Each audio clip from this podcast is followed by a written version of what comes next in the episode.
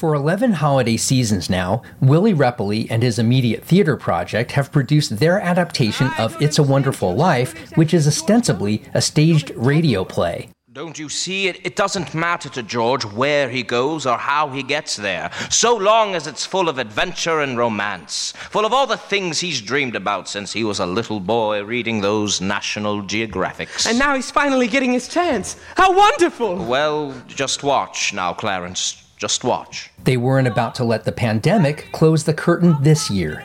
We tried it just doing the wonderful life story on Zoom with four actors, and it didn't work. It was like, why am I not just watching the movie?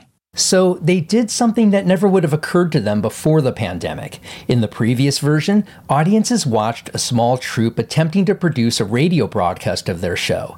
This new story revolves around a quartet of actors attempting to stage It's a Wonderful Life online over Zoom video.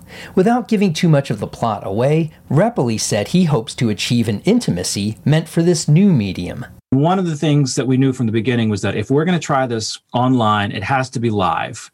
We're not going to record it once and play it back because that's the closest we can get to replicating that experience. That's entirely the opposite tack taken by directors and students at Western Carolina University, where they have converted their new adaptation of A Christmas Carol into an audio recording. We kind of had to reinvent the wheel with how this was going to work. Kristen Hedberg is an assistant professor of musical theater at Western. She composed the music and wrote the lyrics. To do this, we decided okay, the only way this could be done safely is to have every singer record individually in an isolated room. So the group numbers that have about 20 cast members in them were recorded 20 separate sessions, and then all the voices were layered in. Save us all from Satan's power when we go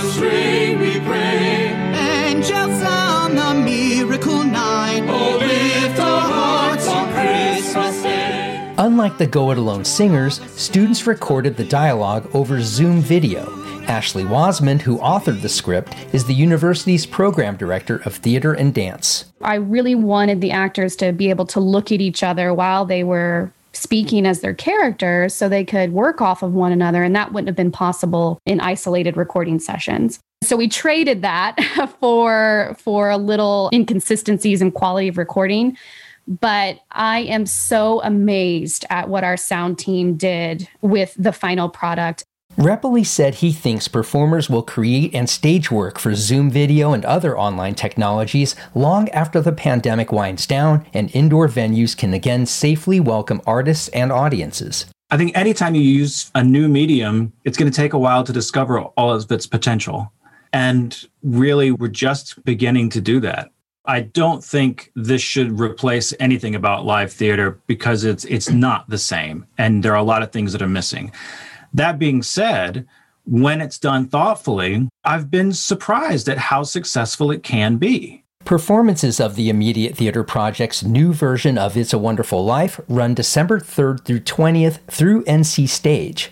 The link to Western Carolina University's version of A Christmas Carol is in the online version of this story at bpr.org. I'm Matt Peiken, BPR News.